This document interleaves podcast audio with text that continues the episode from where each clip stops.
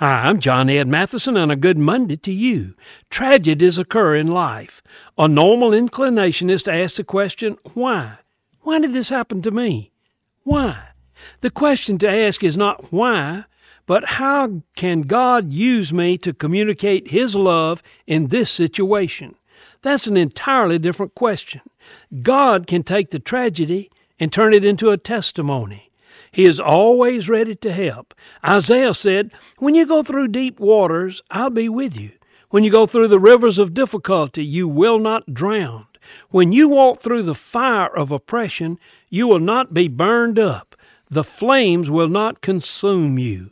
Isaiah 43 2. You might feel defeated and disillusioned, but you're not destroyed or defeated.